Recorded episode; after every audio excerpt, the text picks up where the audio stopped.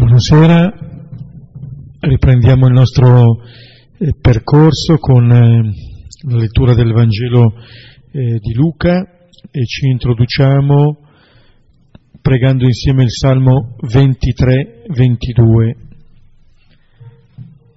il Salmo del Buon Pastore.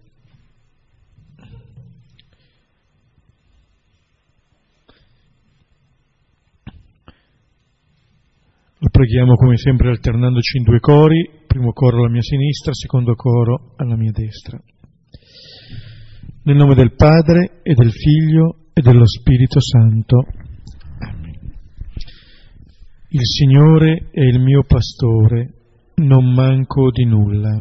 Su pascoli erbosi mi fa riposare, ad acque tranquille mi conduce. Mi rinfranca mi guida per il giusto cammino per amore del suo nome. Se dovessi camminare in una valle oscura, non temerei alcun male, perché tu sei con me, il tuo bastone e il tuo vincastro mi danno sicurezza. Davanti a me tu prepari una mensa sotto gli occhi dei miei nemici cospargi di olio il mio capo, il mio calice trabocca. Felicità e grazia mi saranno compagne tutti i giorni della mia vita e abiterò nella casa del Signore per lunghissimi anni. Gloria al Padre e al Figlio e allo Spirito Santo, come era nel principio, ora e sempre, nei secoli dei secoli. Amen.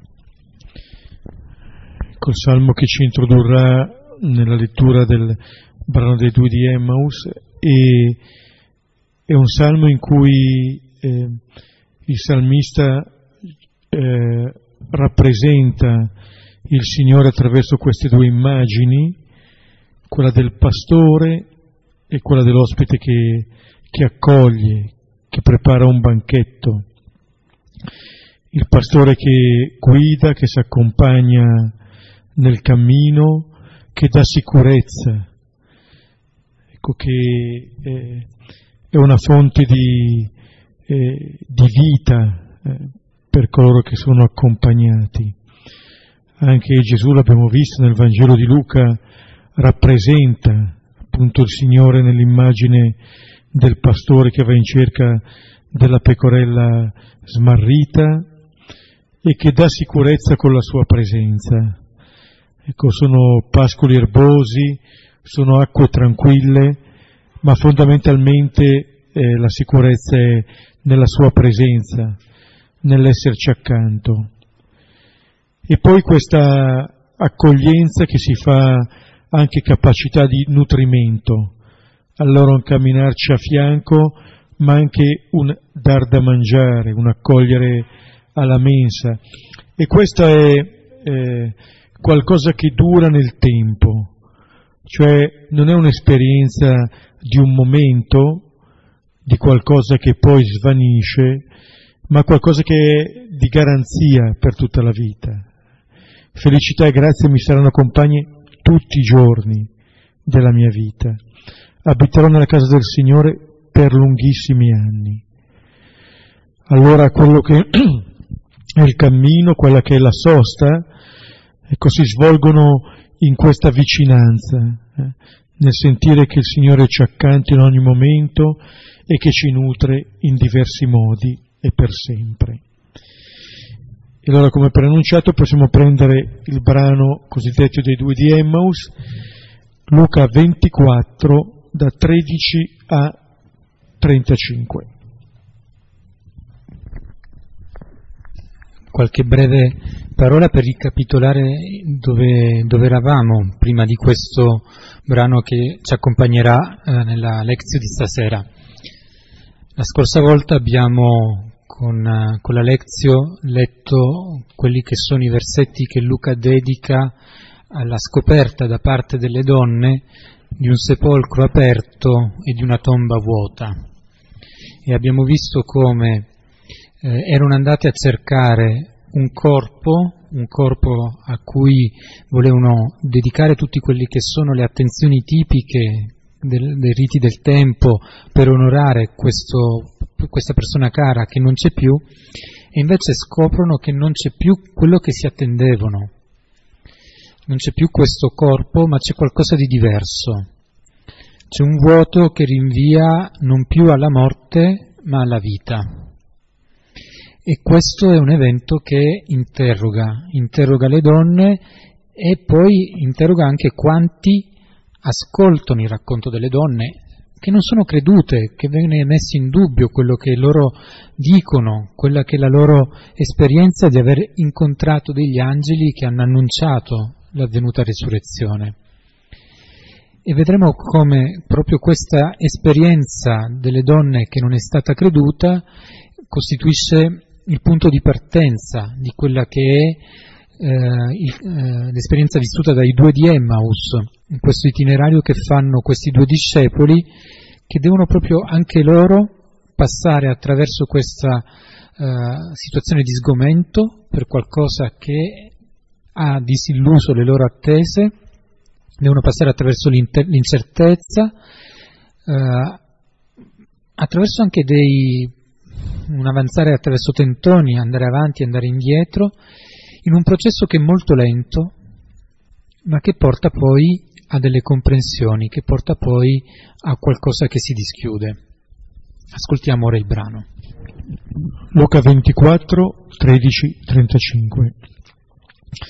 Ed ecco che due di loro, nello stesso giorno, erano in cammino verso un villaggio distante circa 11 chilometri da Gerusalemme, di nome Emmaus. Ed essi conversavano l'un l'altro su tutte queste cose che erano accadute. E avvenne, mentre essi conversavano e questionavano, Gesù in persona, avvicinatosi, camminava con loro. Ora i loro occhi erano incapaci di riconoscerlo. Ora disse loro, che sono queste parole che state facendo fra voi durante il cammino? E si fermarono col volto triste. Ora rispondendo, uno di nome Cleopa disse a lui, Tu solo abiti forestiero in Gerusalemme e non conosci le cose avvenute in esse in questi giorni? E disse loro, Quali? Essi gli dissero, Ciò che riguarda Gesù Nazareno, che fu uomo profeta potente in opera e parola davanti a Dio e a tutto il popolo. E come i nostri sommi sacerdoti, i nostri capi, lo consegnarono a una condanna a morte e lo crocifissero. Ora noi speravamo che fosse lui, colui che avrebbe riscattato Israele. Ma con tutto questo è il terzo giorno da che tutto questo avvenne. Ma alcune donne di noi ci sconvolsero essendo state al mattino al sepolcro e non avendo trovato il suo corpo, vennero dicendo d'aver visto anche una visione di angeli che dicono che egli è vivo. E se ne andarono al sepolcro alcuni di quelli che sono con noi, e trovarono così come anche le donne dissero, ma lui non lo videro. Ed egli disse loro, o senza testa e lenti di cuore, a credere a tutto ciò di cui parlarono i profeti. Non bisognava forse che il Cristo patisse queste cose ed entrasse nella sua gloria? E iniziando da Mosè e da tutti i profeti, interpretò loro in tutte le scritture le cose che lo riguardavano. E si avvicinarono al villaggio dove andavano ed egli fece come se dovesse andare oltre. Ed essi lo forzarono dicendo, resta con noi, perché si fa sera e già il giorno è declinato ed entrò per dimorare con loro.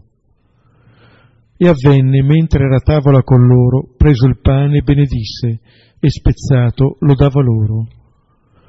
Ora si aprirono loro gli occhi e lo riconobbero, ed egli divenne invisibile da loro. E dissero l'un l'altro, non ci ardeva forse il cuore nel petto quando ci parlava nel cammino, quando ci apriva le scritture? E alzati in quella stessa ora, tornarono a Gerusalemme e trovarono riuniti gli undici e quelli con loro che dicevano, davvero è risorto il Signore e fu visto da Simone. ed essi raccontarono ciò che era accaduto lungo la via e come fu riconosciuto da loro nello spezzare il pane. È un brano che conosciamo benissimo, che sicuramente abbiamo ascoltato tante volte, sul quale abbiamo anche eh, pregato e probabilmente anche letto commenti. Quindi è un brano che eh, più di altri forse c'è il rischio di avvicinarci con uh, un, tutta una serie di pensieri stratificati, di considerazioni e anche di ricordi di ciò che nella preghiera ci ha, ci ha suscitato e non di meno però è parola di Dio e quindi può essere sempre una novità e ci mettiamo all'ascolto di questo brano come se fosse qualcosa di nuovo. In fondo un po' ci mettiamo all'ascolto di questo brano come questi stessi discepoli che avevano visto Gesù, erano stati con lui, eppure c'è una novità che stanno sperimentando proprio in questo incontro che hanno con il risorto. E quindi forse la, una prima cosa che possiamo come atteggiamento del cuore assumere è proprio questa, di poter lasciarci cogliere alla, nella sorpresa da parte che, di quello che il Signore ci vorrà dire con il brano di stasera. E poi qualche altra chiave di lettura prima di entrare nella considerazione dei singoli versetti. La prima apparizione che Luca racconta del risorto è riservata a due discepoli, eh, di cui uno viene menzionato per la prima volta in questo momento e l'altro non sappiamo il nome. Gesù risorto apparirà anche agli, agli undici, apparirà ad altri, ma la prima apparizione è riservata a due discepoli, potremmo quasi dire anonimi come dire che la sparizione del risorto non è un appannaggio soltanto di coloro che erano membri della cerchia più ristretta, ma appare anche a dei semplici discepoli come può apparire a ciascuno di noi nella nostra vita la presenza del Signore risorto. E l'altra cosa che forse può essere di aiuto da tenere in mente è come questa apparizione del risorto avviene in cammino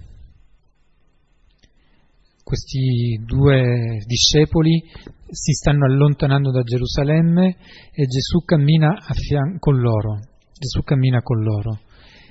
Il cammino è il simbolo del pellegrinare, il pellegrinare umano e del pellegrinare spirituale. Questi due uomini sono come dei pellegrini e nel corso di questo pellegrinaggio, in cui possono aver anche scelto una via che si rivela una via sbagliata, non per questo restano senza quel buon pastore di cui ci parlava prima Beppe nel Salmo. E quindi riconoscere questi due aspetti, il Signore che viene incontro a due discepoli anonimi come possiamo essere ciascuno di noi e lo fa nel nostro cammino, anche quando questo cammino si allontana da quello che è il centro della, della vita. Allora cominciamo a vedere alcuni versetti dal 13 al 16. Ed ecco che due di loro, nello stesso giorno, erano in cammino verso un villaggio distante circa 11 chilometri da Gerusalemme, di nome Emmaus. Ed essi conversavano l'un l'altro su tutte queste cose che erano accadute. E avvenne, mentre essi conversavano e questionavano, Gesù in persona avvicinatosi camminava con loro. Ora i loro occhi erano incapaci di riconoscerlo. Subito Luca ci dà una indicazione uh, temporale. Dice che quello stesso giorno, il giorno dopo del sabato, il giorno dopo del riposo, il giorno in cui le donne si sono recate al sepolcro, e con loro sorpresa hanno visto che questo sepolcro è spalancato e che il sepolcro è vuoto. In quello stesso giorno, in questo giorno in, che possiamo dire come il giorno di una nuova creazione, di qualcosa di nuovo che inizia, accadono tante cose. eh, perché sono tanti gli itinerari delle vite che si intrecciano intorno a quella che è la vita di Gesù. E qui, come dicevo prima, noi siamo invitati da Luca a soffermare la nostra attenzione sulla storia di questi due discepoli. Più in là Luca ci dice che uno si chiama Cleopa, l'altro è senza nome, e questo discepolo senza nome eh, è sempre un invito a ciascuno di noi potersi identificare in questo discepolo, due discepoli di cui non sappiamo molto, due discepoli che però dovevano essere uniti, uniti quantomeno dall'origine comune, dall'essere entrambi probabilmente originari di questo villaggio di Emmaus dove si stanno dirigendo. Devono essere anche abbastanza uniti da sentirsi liberi di poter a lungo parlare tra loro. Tanto è vero che qualche commentatore dice che il discepolo senza nome potrebbe essere la moglie di questo Cleopa, una coppia che ritorna alla propria casa, una coppia che ha seguito Gesù e che ora stanno compiendo questo viaggio da Gerusalemme alla cittadina di Emmaus. Ciò che è importante, ciò che ci colpisce, è che in ogni caso questi due discepoli si sono messi in cammino dopo aver saputo da parte delle donne che non solo beh, che Gesù è morto bene, ma anche che questo Gesù che loro hanno seguito non si trova più nel, nel sepolcro. E quindi con questa notizia che è, è difficile da capire che cosa significhi. E questi due discepoli si mettono in cammino, vanno da Gerusalemme a Emmaus una distanza che possono coprire in circa due ore di cammino, 11 chilometri, circa due ore di strada. E il fatto che ci siano due discepoli in cammino ci deve subito far pensare a quello che è l'invio che Gesù fa dei 72 nel, nel Vangelo di Luca.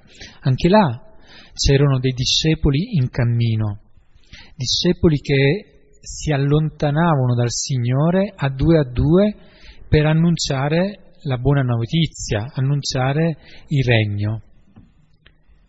Qui apparentemente c'è qualcosa di molto vicino, ma di profondamente diverso. Sono due discepoli in cammino che si allontanano da Gesù, che si allontanano dalla comunità, ma non portano nessun buon annuncio e non sono stati inviati ma hanno deciso di fare questo, questo cammino. Sono due discepoli che hanno scelto di abbandonare quella città, Gerusalemme, che nel Vangelo di Luca, per tutta la seconda parte del Vangelo, è la meta verso cui Gesù tende. Dal capitolo 9 è un, tutto un cammino che Gesù fa insieme ai suoi per raggiungere la città santa, quella città santa dove viene vissuta questa esperienza della donazione totale di Gesù con la sua, eh, con la sua passione. E, e dove c'è la comunità degli altri discepoli.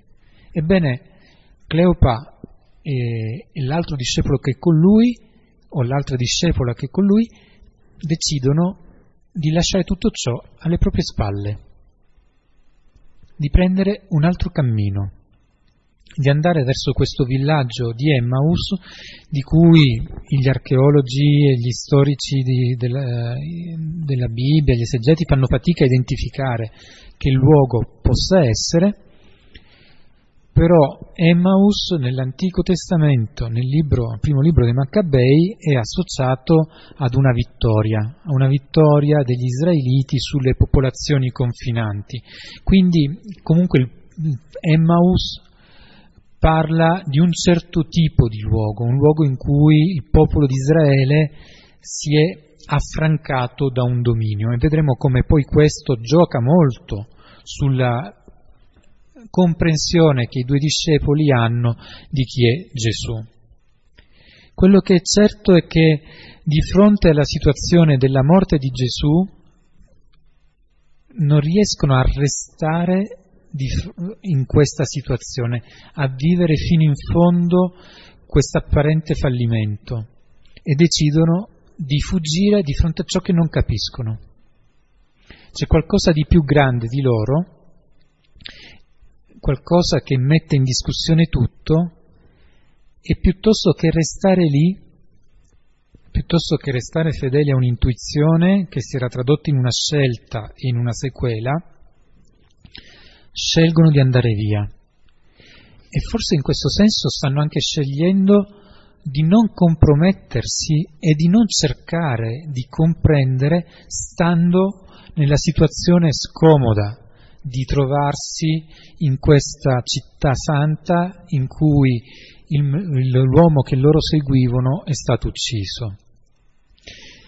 E in, con il loro gesto stanno anche dicendo che la comunità dei discepoli di cui fanno parte non la riconoscono come una comunità che dà un sostegno.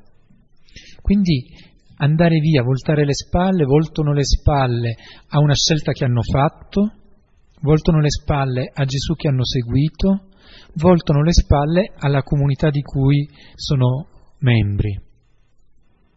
Stanno tagliando tanti ponti dietro di sé, stanno veramente tagliando tanti ponti. E non deve essere stata una cosa semplice e lo capiamo perché conversano tra loro.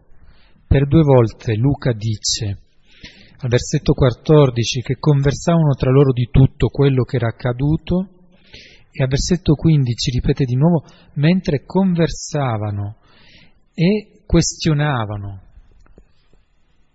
Non era stata una scelta leggera.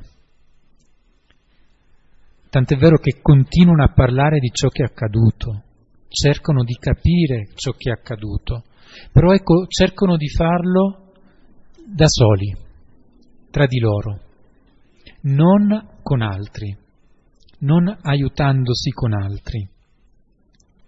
E qui è proprio in questa solitudine in cui loro si sono rinchiusi che avviene qualcosa che non riescono loro sicuramente a immaginare e che è il segno di questo buon pastore, il segno del prendersi cura.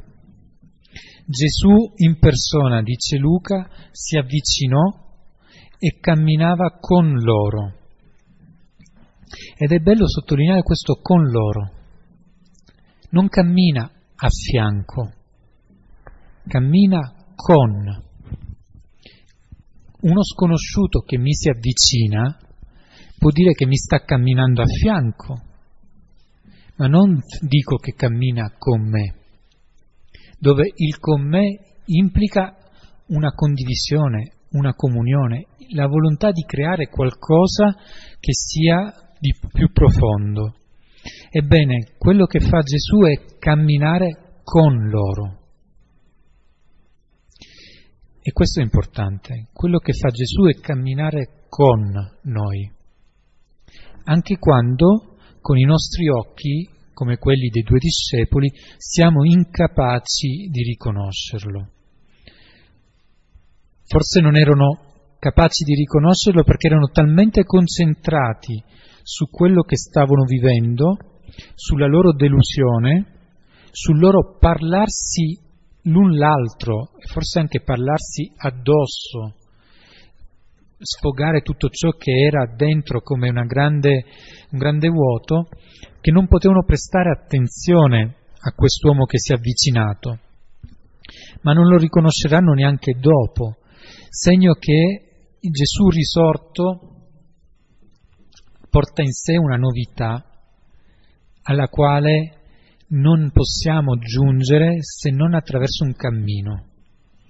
E questo cammino, questi undici chilometri che separano Gerusalemme da Emmaus, che sono gli undici chilometri che questi due discepoli faranno insieme a Gesù, diventa quindi una misura quasi simbolica di questo cammino che ciascuno di noi deve fare per poter riconoscere la presenza del risorto che è una presenza che sfugge a qualunque tipo di immagine che possiamo avere nella nostra vita.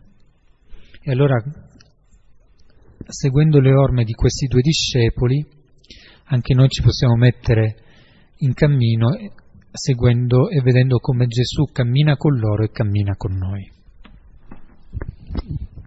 Ecco solo due cose. La prima, questo Gesù che accompagna, che si fa compagno di cammino eh, di questi due, richiamano un po' anche gli inizi del Vangelo, quando Gesù lascia Gerusalemme con Maria e Giuseppe. È vero che in Luca 2,51 torna con loro a Nazareth, torna a casa, non, in un certo senso ritornano là dove erano le loro origini, però torna con due persone anche lì che non avevano compreso quello che era successo. Allora è un Signore che non ci lascia soli nelle nostre incomprensioni. La seconda è che, eh, eh, che prima di parlare Gesù cammina con queste persone Ecco, prima ancora di pronunciare una parola condivide il percorso con questi due. Versetti da 17 a 24. Ora disse loro, che sono queste parole che state facendo fra voi durante il cammino? E si fermarono col volto triste. Ora, rispondendo, uno di nome Cleopa disse a lui, Tu solo abiti forestiero in Gerusalemme e non conosci le cose avvenute in essa in questi giorni. E disse loro, quali? Essi gli dissero, ciò che riguarda Gesù Nazareno, che fu uomo profeta potente in opera e parola davanti a Dio e a tutto il popolo. E come i nostri sommi sacerdoti, i nostri capi lo consegnarono a una condanna a morte e lo crocifissero. Ora noi speravamo che fosse lui colui che avrebbe riscattato Israele. Ma con tutto questo è il terzo giorno da che tutto questo avvenne. Ma alcune donne di noi ci sconvolsero. Essendo state al mattino al sepolcro e non avendo trovato il suo corpo, vennero dicendo d'aver visto anche una visione di angeli che dicono che egli è vivo. E se ne andarono al sepolcro alcuni di quelli che sono con noi, e trovarono così come anche le donne dissero, ma lui non lo videro.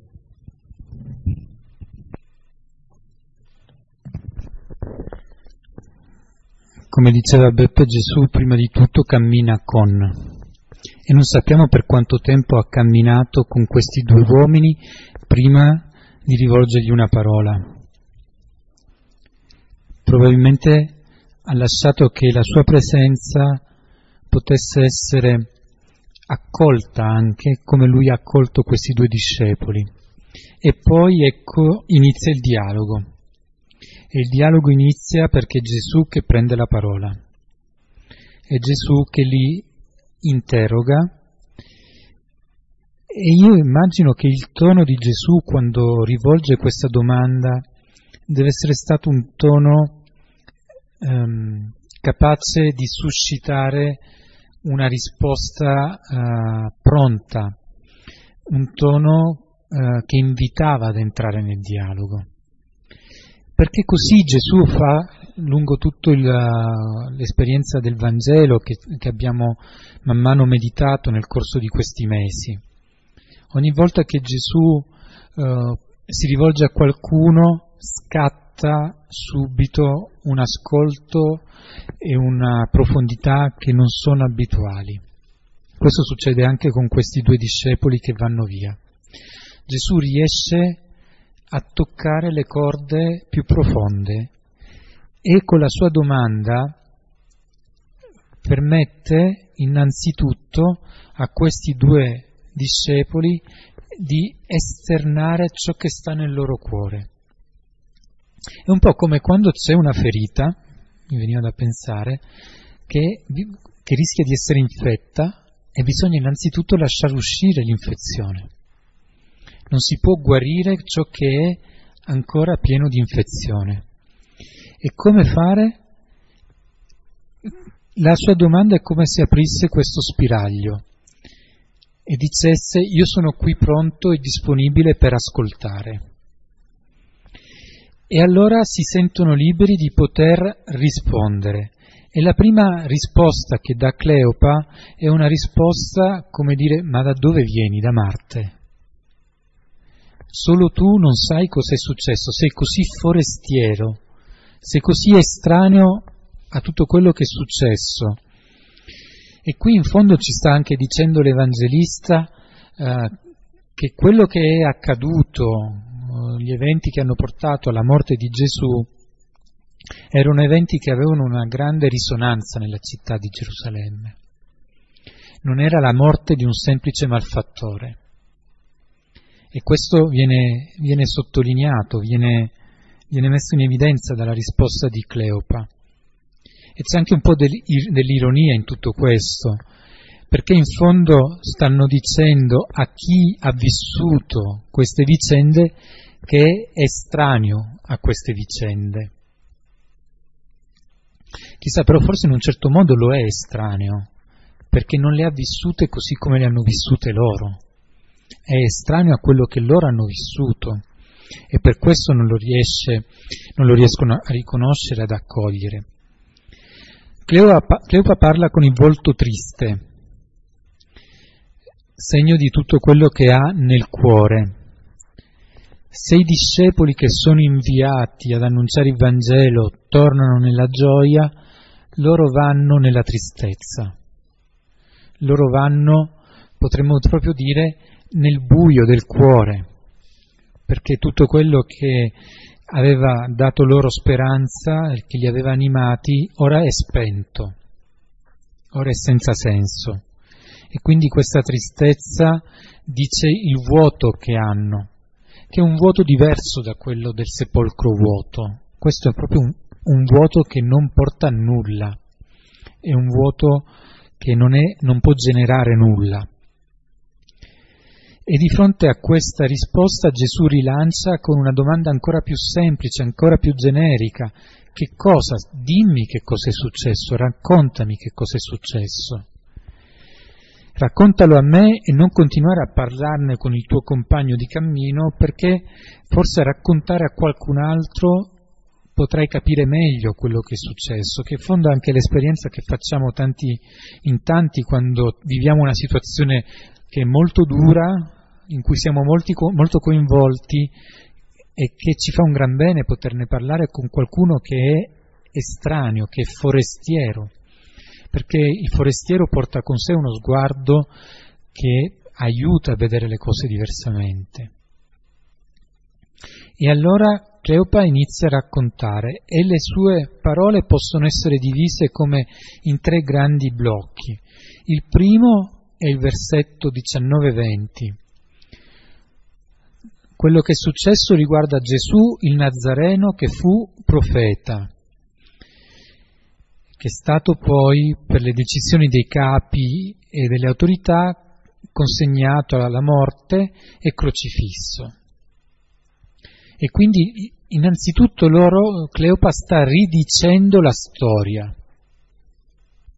e la dice in un modo che è oggettivo, in fondo non è lui direttamente in gioco in tutto questo, come si sono svolti i fatti e eh, parla di Gesù come un profeta, non parla di Gesù eh, come figlio dell'uomo, non parla di Gesù come il Messia, un profeta. Forse dice usiamo un termine che il mio interlocutore, che non so bene chi sia, che è così forestiero, lo possa capire. E spiega quello che è successo. E si ferma, si ferma lì dove, dove anche lui è arrivato, alla croce. Perché fino alla croce eh, Cleopa è arrivato, non, è, non riesce a capire cosa è successo dopo. E quello che quello che sa, quello che conosce, condivide. E poi però fa un passo in più, aggiunge quello che risuona dentro di lui, perché non basta dire i fatti, si sente libero di poter dire anche come lui ha vissuto questi eventi. E questo è importante perché i fatti crudi e nudi eh, dicono molto, però per capire quello che i fatti dicono a me devo aprire anche questa parte del mio cuore e lo fa. Noi speravamo, dice, speravamo che fosse il liberatore di Israele, ma sono passati tre giorni da quando è morto ed è stato sepolto. Il liberatore di Israele ci fa capire che aspettavano un liberatore come un leader politico. Emmaus ritorna in questo senso come luogo di una battaglia vinta.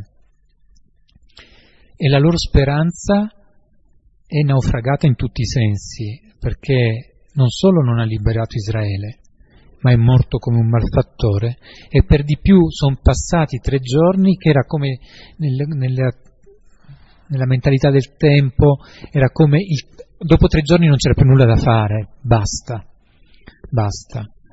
Ricordiamo che anche nel Vangelo di Giovanni Lazzaro è risorto al quarto, proprio come fuori tempo, fuori tempo massimo. E loro dicono questo e forse non si rendono conto che avevano ridotto la missione di Gesù a qualcosa di molto delimitato e piccolo. L'avevano ridotta a liberare Israele, quando Gesù invece è venuto a liberare ogni uomo e ogni donna senza confini di popolo e di appartenenza. E quindi vediamo come nella loro prospettiva il ruolo e il compito di Gesù era circoscritto e, e poi impareranno che invece è più ampio di tutto questo.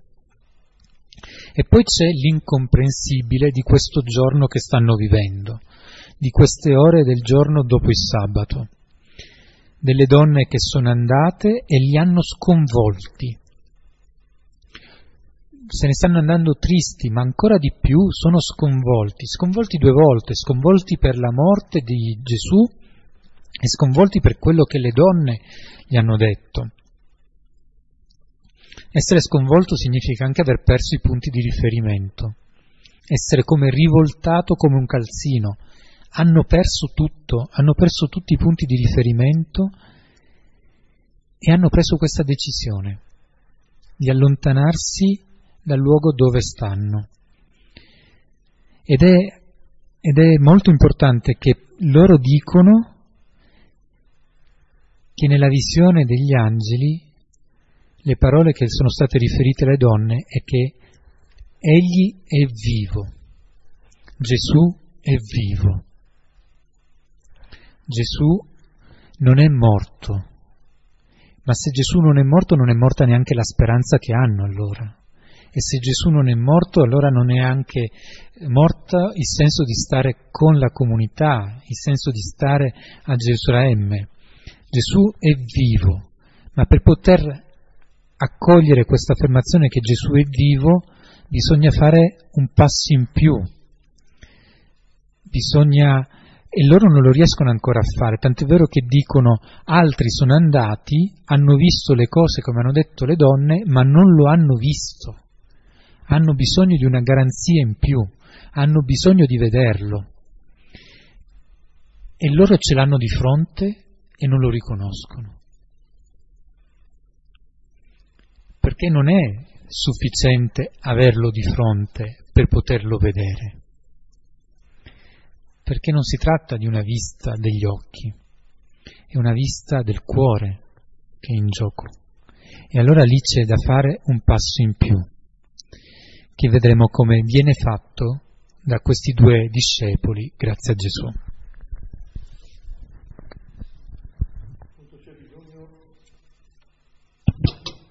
C'è bisogno che eh, continui questo cammino da parte di Gesù nessuna, nessuna forzatura.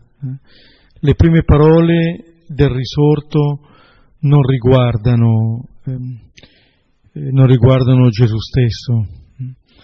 Mi viene in mente un po' anche sono le prime parole di Gesù dodicenne, perché mi cercavate, che sono questi discorsi che state facendo tra voi.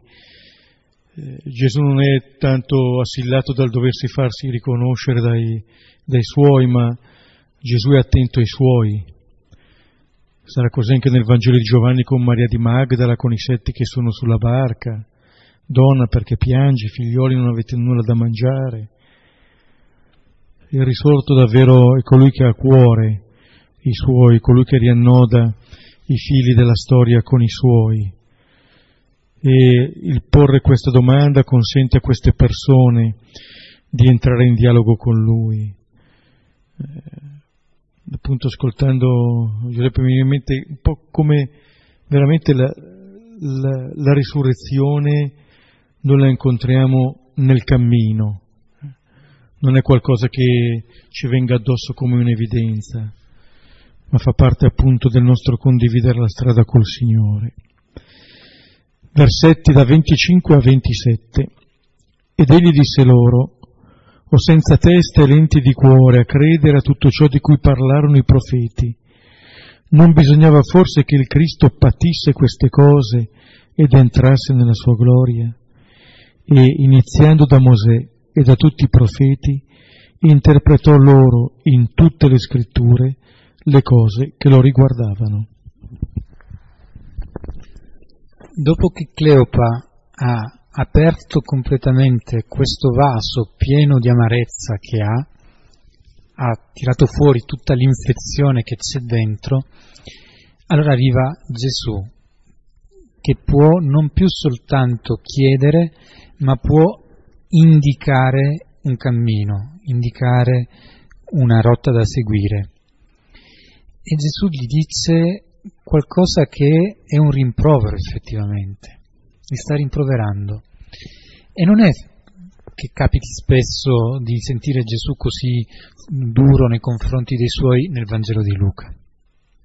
Qui invece c'è bisogno di scuoterli, c'è bisogno di scuotere questi due discepoli. E gli dice senza testa e lenti di cuore.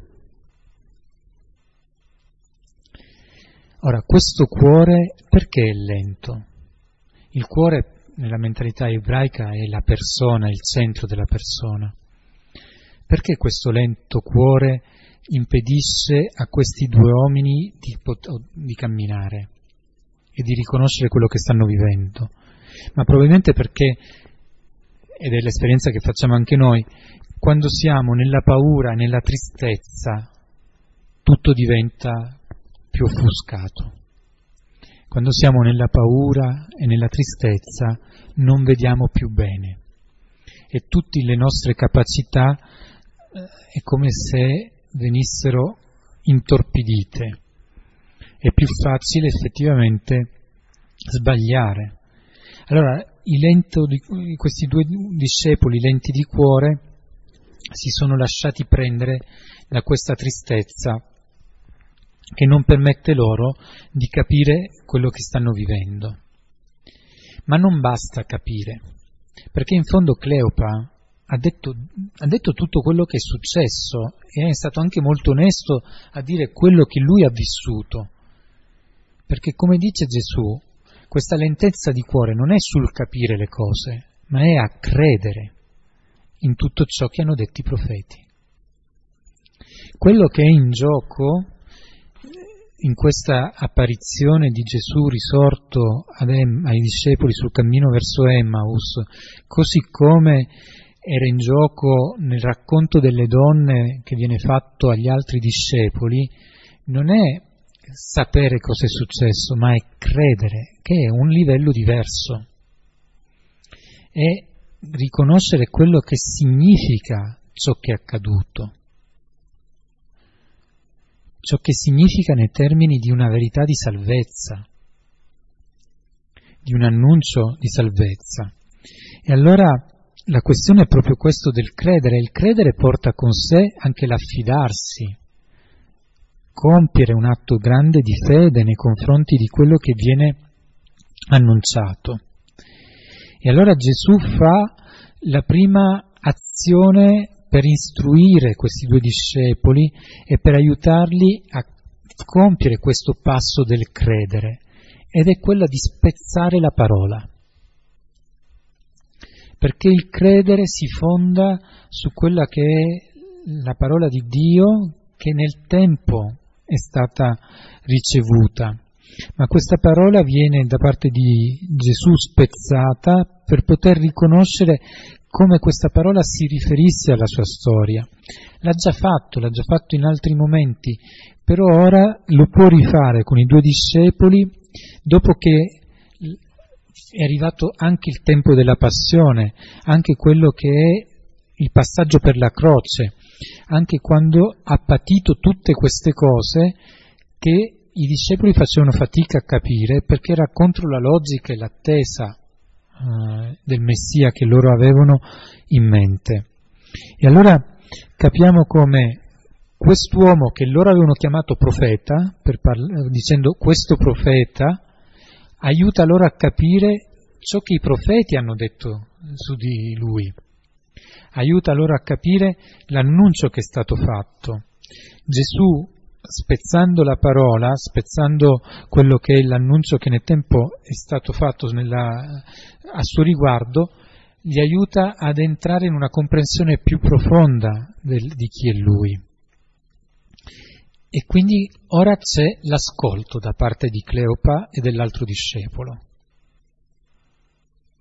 Accompagnati in quella che è la scrittura, compiendo un cammino nel cammino, stanno camminando e Gesù fa fare loro un cammino nelle, nella parola di Dio. Ah, quasi a, proprio a dire che in questo cammino al quadrato si gioca tanto di quello che è l'esperienza di ciascun credente.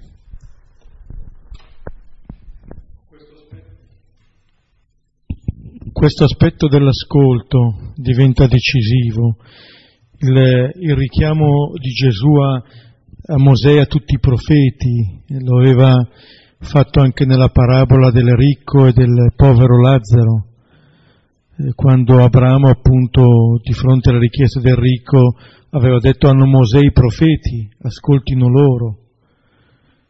Eh, no, padre Abramo, se qualcuno dei morti andrà da loro si ravvederanno. E Abramo risponde, se non ascoltano Mosè e i profeti, neanche se uno risuscitasse dai morti, saranno persuasi. Ecco, questa eh, capacità di incontrare la verità è data dall'ascolto, più che dalla visione di uno risorto dai morti, è data dalla capacità di accogliere questa parola, perché il cambiamento può essere fatto se avviene dall'interno e non imposto dall'esterno versetti 28-29. E si avvicinarono al villaggio dove andavano ed egli fece come se dovesse andare oltre. Ed essi lo forzarono dicendo resta con noi perché si fa sera e già il giorno è declinato. Ed entrò per dimorare con loro. Ascoltare Gesù fa sì che questi chilometri che separano il loro viaggio dalla meta siano passati assorbiti, assorbiti da questo ascolto. E arrivati alla meta Gesù non è senz'altro una persona che vuole imporsi. E questo lo sappiamo, Gesù non, non è venuto per farci suoi follower, per dirla alla maniera di oggi, non cerca non cerca persone che siano intorno a lui e che diventino dipendenti da lui in un senso negativo.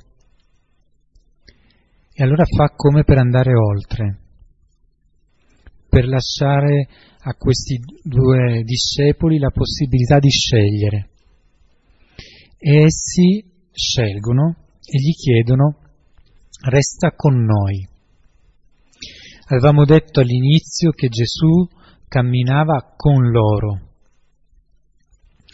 Ora sono questi due discepoli che chiedono a Gesù di fermarsi con loro.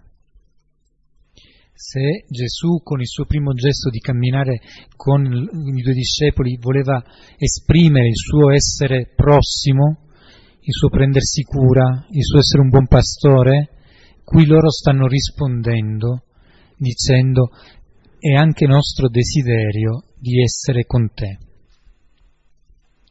E questo lo dicono al fare della sera, quando, quando si sono esaurite le ore del giorno, quando è il momento del riposo, e quando loro stanno invitando nella loro casa questo straniero,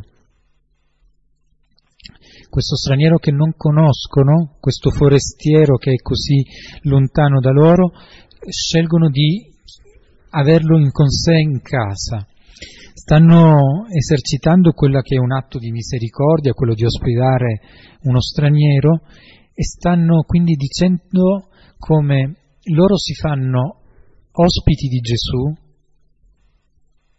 e in fondo stanno restituendo quell'ospitalità che Gesù ha dato loro lungo il cammino. Spiegando le scritture, lui li aveva ospitati in quella che è la parola di Dio, quella che è la sua relazione con il Signore, e ora essi stanno ricambiando questo gesto di ospitalità. E Gesù accetta, Gesù entra. Ricordiamo anche il passaggio dell'Apocalisse quando ci dice che Gesù sta alla porta e bussa e non desidera altro che entrare e cenare con chi sta in casa. Bene, qui è proprio questo, Apocalissi 3, versetto 20. Egli entra per rimanere e rimanere non è semplicemente un verbo che in greco significa proprio stare a lungo. Gesù entra, ma non per essere una presenza di passaggio, non è una presenza temporanea, entra per restare davvero con loro, per prendere dimora con loro. Però questo prendere dimora con loro, come vedremo nei versetti successivi, è sorprendente.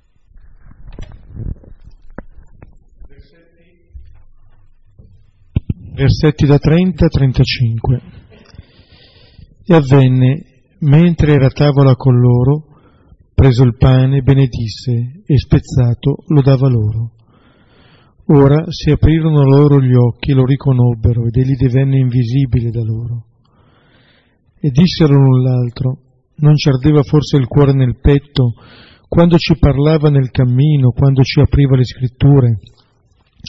E alzati in quella stessa ora tornarono a Gerusalemme e trovarono riuniti gli undici e quelli con loro che dicevano davvero è risorto il Signore e fu visto da Simone. Ed essi raccontarono ciò che era accaduto lungo la via e come fu riconosciuto da loro nello spezzare il pane. E allora possiamo immaginare la scena in questa casa, ah, oramai siamo prossimi al buio della notte, questi tre persone si ritrovano per condividere la cena e Gesù che a tavola con loro intorno a questa mensa, lui che ha condiviso la mensa tante volte con i suoi, fa quei gesti che aveva già compiuto in altre occasioni, al momento della moltiplicazione dei pani, al momento dell'ultima cena a Gerusalemme. Sono proprio gli stessi verbi che vengono ripetuti del prendere il pane, dello benedirlo, dello spezzare e del dare. Gesti che sono carichi di senso, gesti che dicono quella che è anche tutta la relazione di Gesù eh, nella concretezza dei bisogni della vita che non gli sfugge, la relazione con il Padre nella benedizione, il senso di questo spezzare che è il condividere, il non trattenere e il dare, e il dare a chi è vicino. In qualche modo questi gesti, dopo la spiegazione della parola, dopo lo spezzare la parola, stanno dicendo quella che è l'identità di Gesù, questo suo donarsi in modo pieno, condividere tutto della sua vita. Ha condiviso tutto e anche con i due di Emmaus lo rifà ancora una volta. Ed è in questo momento che i due hanno finalmente la possibilità di vedere chi è quest'uomo che sta con loro e riconoscerlo. Ed è un processo lungo, abbiamo visto, cioè ci è voluto molto tempo per poter arrivare da parte loro a, ad, aprire, ad avere gli occhi aperti.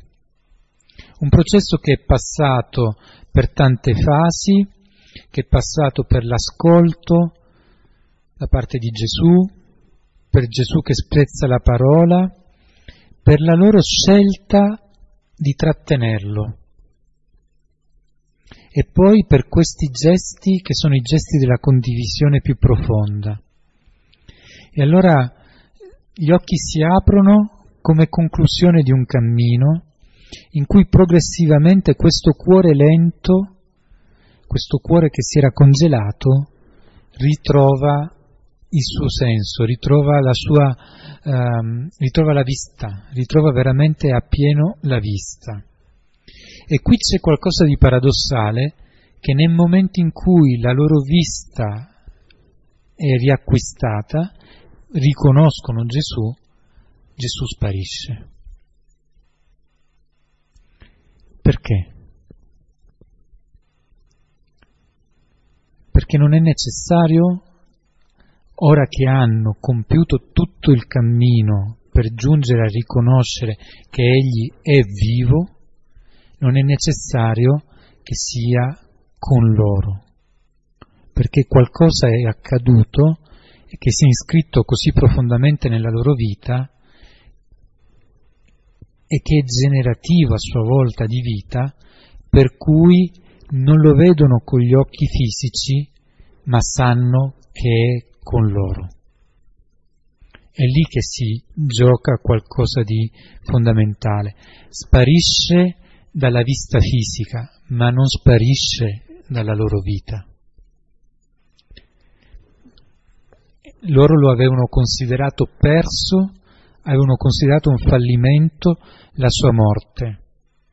Ora hanno capito che è successo qualcosa di ben diverso e non hanno più bisogno di vederlo, come avevano detto che le donne non l'avevano visto e gli altri che erano andati alla sepolcro non l'avevano visto. Ed è proprio questo che permette a questi tuoi discepoli, che finora tristi, sconvolti, se ne stanno andando lontano, di fare un, una vera e propria conversione.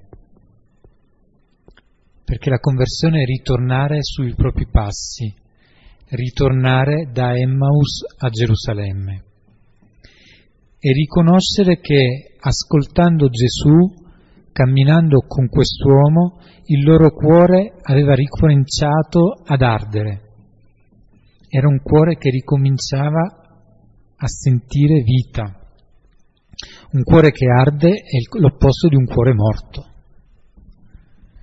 Loro avevano un cuore morto, in realtà nel sepolcro erano loro e non Gesù.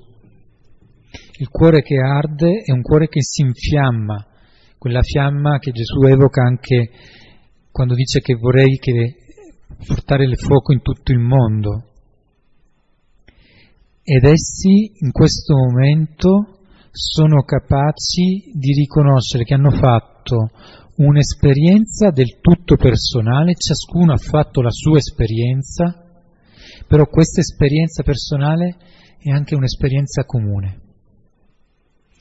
E allora quando diciamo che la presenza del Signore ci, ci rende fratelli, forse qui abbiamo un modo di capirlo che cosa significa questo. Che Gesù ha parlato a ciascuno di loro, però nello stesso tempo hanno vissuto qualcosa che li rende membri di una, di una cosa più grande comune, li rende veramente eh, comunità. E allora capiamo che tornano a Gerusalemme, tornano alla comunità. Questa è l'esperienza anche che si fa di Gesù risorto come colui che è vivo, che non possiamo restare soli, che non è qualcosa che è soltanto per me questa esperienza, ma è una realtà che mi mette in comunione con gli altri e che mi invita urgentemente a condividerla. E allora è bello immaginare nel buio della notte questi uomini che fanno il cammino indietro. Nel pieno del giorno, con un cuore morto, triste nelle tenebre, erano andati ad Emmaus. Nel pieno della notte, senza più paura, senza più titubanze, senza più incertezze, pieni di luce, la luce del risorto, fanno il cammino inverso verso Gerusalemme. E lì nella comunità portano il loro pezzo di storia, che non è l'unica storia, perché nel frattempo Gesù è apparso anche a Simone. E questo ci fa sentire come non siamo chiamati da soli, ma siamo chiamati con altri. E loro portano il loro pezzo che è unico, originale, insostituibile e che è di aiuto agli altri. Che peccato quando non si condivide, che peccato quando si trattiene per sé qualcosa di grande che si è ricevuto. E allora questo Gesù che sparisce ai loro occhi diventa il propulsore di qualcosa che li immette di nuovo in una vita e li immette di nuovo in una comunità. Un po' come l'esperienza del sepolcro vuoto che spinge le donne all'annuncio, ecco che Gesù che sparisce spinge ad annunciare. Perché alla base vi è un'esperienza troppo grande che non ci accontentiamo di tenere per noi, che non ci accontentiamo di possedere, perché sappiamo che non ci appartiene. E per questo dobbiamo dare questa testimonianza ad altri. Ecco, ci fermiamo, possiamo riprendere il brano e poi condividere.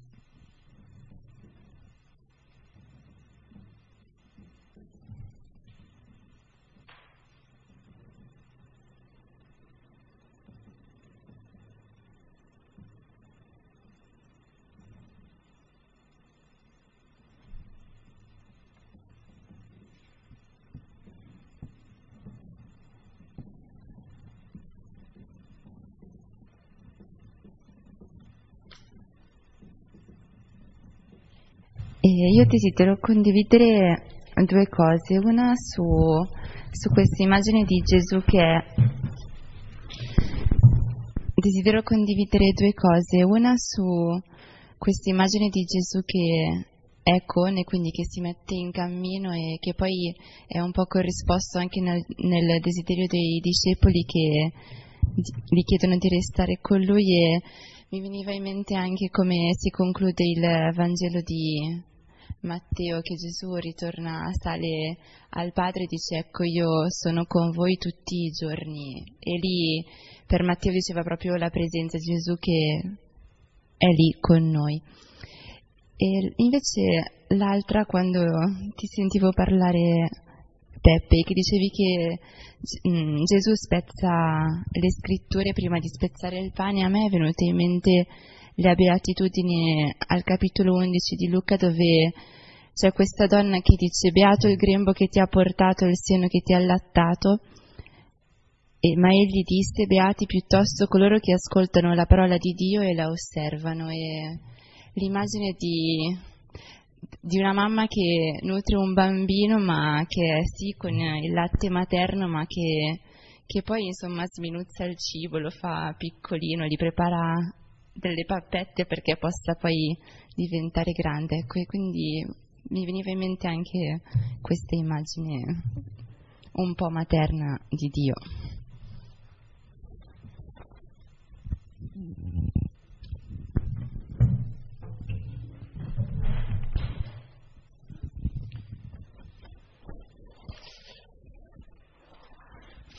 Elisabetta.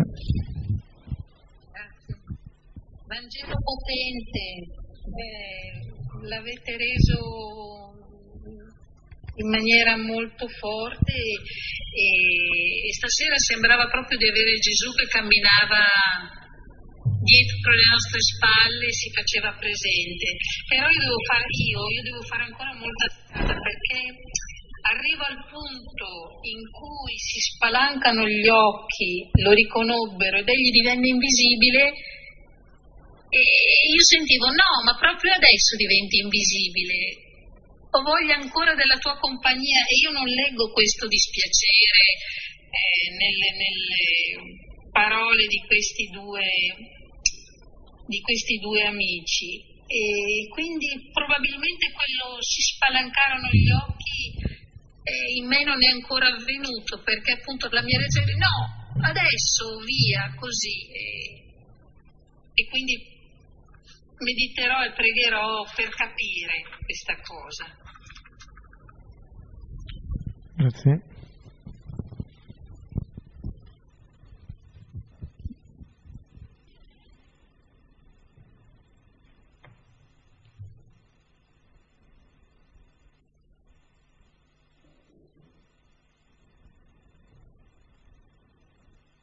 Concludiamo pregando. Padre nostro, che sei nei cieli, sia santificato il tuo nome, venga il tuo regno, sia fatta la tua volontà, come in cielo, così in terra. Dacci oggi il nostro pane quotidiano e rimetti a noi i nostri debiti, come anche noi li rimettiamo ai nostri debitori e non abbandonarci alla tentazione, ma liberaci dal male. Nel nome del Padre, del Figlio e dello Spirito Santo. Amen. Le lezioni continueranno martedì 13 aprile, per cui è anche l'occasione per augurarci buona Pasqua. Noi ci siamo portati avanti già con due brani della risurrezione, ma vivremo poi anche il triduo. Ecco sì, poi ci sono le tre serate a San Fedele, lunedì, martedì e mercoledì santo alle 19. Ci sono tre lezioni bibliche in presenza oppure sul canale eh, Luce sul mio cammino. Su YouTube vedete alle 19. Ecco. Bene, arrivederci.